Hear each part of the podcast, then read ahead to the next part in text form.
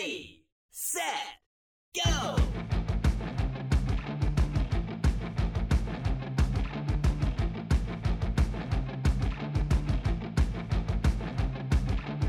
Welcome to the EV Diaries. This is the place where we discuss EVs in small town America.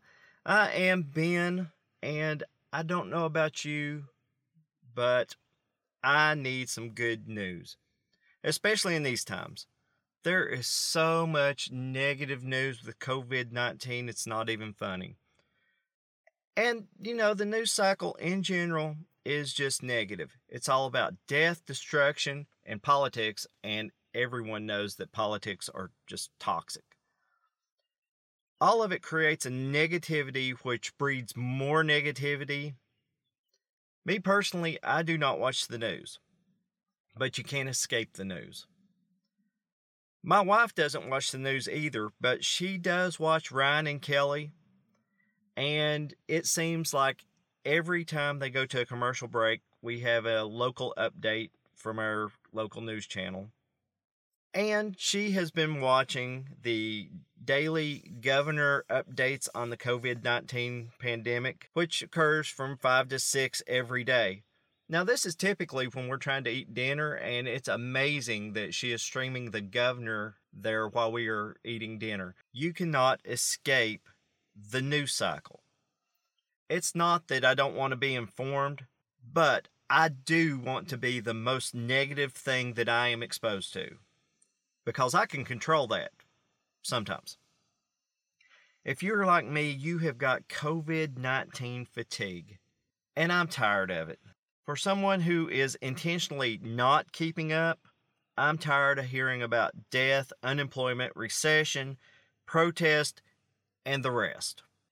I'm hoping to focus on positive EV news here for the next little bit. I have several articles flagged that are showing optimistic EV predictions and progress both here in the US and globally. One such item is that a group in California is looking to bolster the clean technology job sector by writing a $150 billion federal stimulus proposal.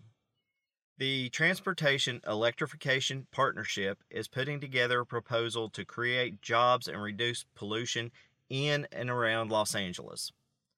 The partnership is a public private endeavor led by the Los Angeles Clean Tech Incubator, whose CEO is Matt Petersen. Citing that 40% of all the goods coming into America travel through the Port of Los Angeles or the Port of Long Beach, Petersen wants stimulus money to help build infrastructure, provide job training in clean tech, and promote manufacturing and adoption of EVs in America. It seems that clean energy jobs have taken a big hit with the coronavirus, but then again, haven't most industries. Research suggests that the sector will lose 500,000 jobs before all of this is over. This proposal would mitigate that, provide job training for veterans, and look to create projects like incorporating chargers into streetlights. All of these intentions are good and noble, especially since Cleantech didn't receive any of the stimulus money under the Coronavirus Aid Relief and Economic Security Act. You can make your own judgment as to why they were excluded.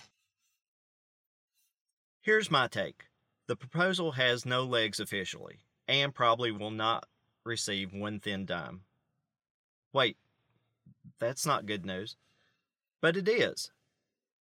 Mr. Petersen and the LACI are bringing attention to pollution and the need for EV adoption and infrastructure. It's a ballsy play to bring attention to the situation. And this is key. Most things that are mandated usually are either resented or blatantly disobeyed.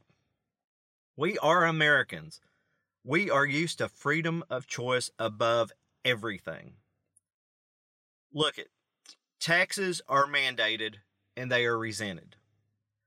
Some of the coronavirus protections and the shutdowns are mandated, and they are either being resented or completely disregarded.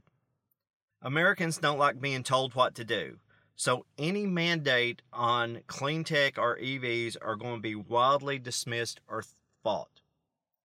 Imagine if the government had a press conference today saying that everyone had to have solar panels on their roof.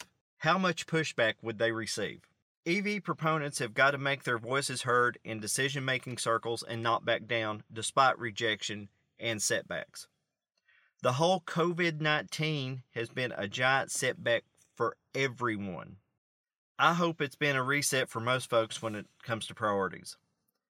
It's forced us to think outside the box because the box was ripped away. Many people are newly awake and we will move quickly towards brighter days. But then again, many will try to reconstruct the box and fully intend to after all this is said and done. This proposal is helping to rip open the box. But you don't have to write a $150 billion stimulus proposal to rip open the box. I am drafting the outline for this episode sitting in my car at the local park that I'm so fond of. The birds are chirping, the sun is shining, I'm sipping coffee, and I have a smile on my face. I am probably going to record this here too. A few minutes ago, a gentleman out for his morning walk asked about my car because he had never seen one before. From a safe distance, we talked about EVs and performance. We talked about my driving habits and my efficiency that I've experienced with this BMW i3. Is this guy going to run out and buy an EV? Probably not. Will he ever think he could operate an EV in small town America? Absolutely. He even brought up the fact that most people only make short trips. I think his paradigm shifted. A little bit, or at least I hope so. And that's how it starts with a conversation, whether the conversation is about a multi billion dollar stimulus package or just one on one in a park. I would say to everyone be an EV ambassador, but I'm sure you already are. Hit that subscribe button. Just remember the EV revolution is here, so start the conversation. It's a fun ride.